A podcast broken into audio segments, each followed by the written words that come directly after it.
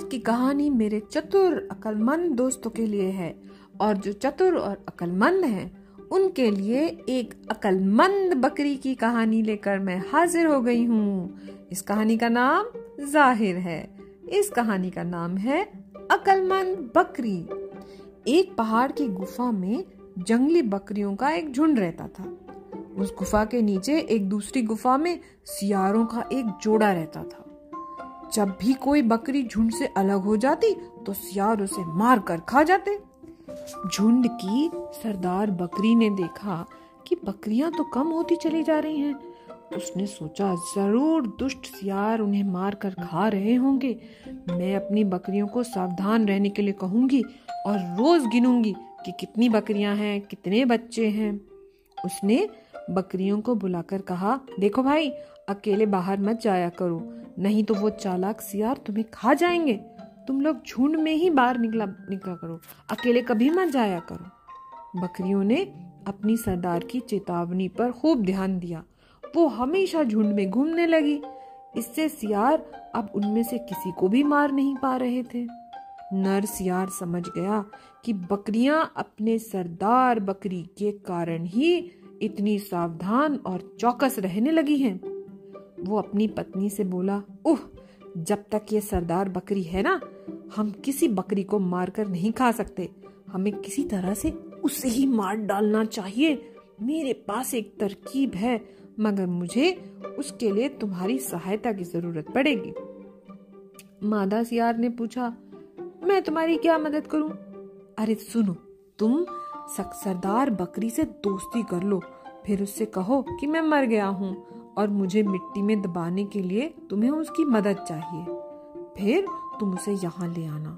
जैसे ही वो गुफा में घुसेगी, मैं उस पर झपट पड़ूँगा और उसे मार डालूँगा। मादा सियार इन बातों से सहमत हो गई। पहाड़ की ढलान पर जाकर उसने सरदार बकरी से दोस्ती कर ली। कुछ दिनों बाद मादा सियार ने बकरी से कहा, बहन, एक बुरी खबर है।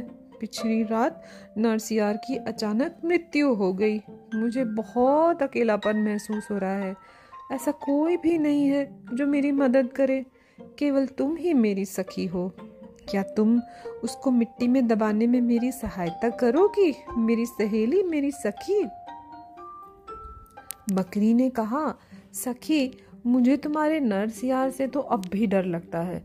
मैं तुम्हारी गुफा में नहीं जा सकती। मादा सियार बोली, अरे, डरो मत। मरा हुआ सियार तुम्हारा क्या बिगाड़ सकता है? कृपा करके मेरी मदद कर दो। बहुत कहने पर बकरी मादा सियार के साथ जाने के लिए तैयार हो गई। लेकिन उसे शक था, इसलिए उसने सोचा कि वो पूरी सावधानी बरतेगी। उसने गुफा का रास्ता दिखाने के लिए मादा सियार से आगे आगे चलने को कहा, तुम आगे चलो, मैं पीछे आती हूँ। मरने का बहाना करके लेटे हुए नरसियार ने जब पैरों की आहट सुनी तो वो अधीर हो गया, उसको बड़ी जल्दी मची। उसने जरा सा सिर उठाया और एक आँख खोल कर देख लिया। बकरी तो पहले से ही चौकस थी, उसने ये सब देख लिया। वो मुड़ी और वहाँ से सरपट भाग गई। मादा सियार उसके पीछे पीछे भागी और उसे वापस आने के लिए कहने लगी। लेकिन भैया, बकरी ने तो सीधे घर पहुंचकर ही सांस ली।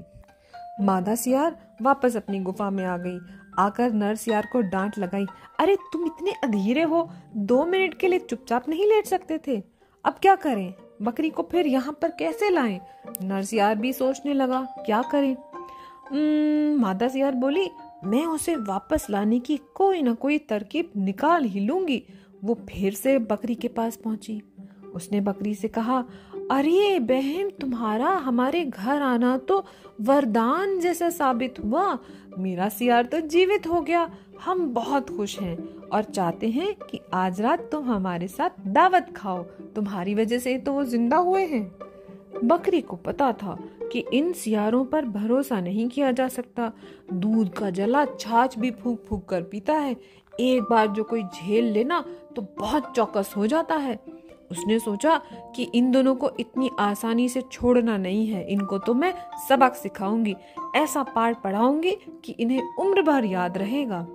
उसने मादा सियार से कहा अरे अरे बहन यह सुनकर तो मुझे बड़ी खुशी हुई कि तुम्हारा सियार जीवित हो गया है। शाम को मैं ज़रूर आऊँगी तुम्हारे घर दावत खाने। और मेरा एक साथी भी आएगा मेरे साथ। मेरा बड़ा मित्र है, परम मित्र है। मादा सियार ने कहा, तुम्हारे साथ कौन आएगा बहन? बकरी ने कहा, अरे, एक मेरा दोस्त है, शिकारी कुत्ता।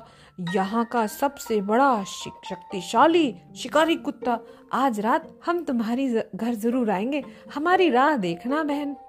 बकरी ने जैसे ही ये कहा तो मादा सियार तो डर गई?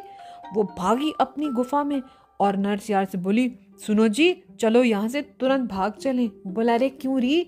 आज तो दावत उड़ानी थी हमें। अरे बात सुनो, जान प्यारी है तो भागो यहाँ से। वो बदमाश बकरियों की सरदार अपने साथ शिकारी कुत्ते को लेकर आ रही है।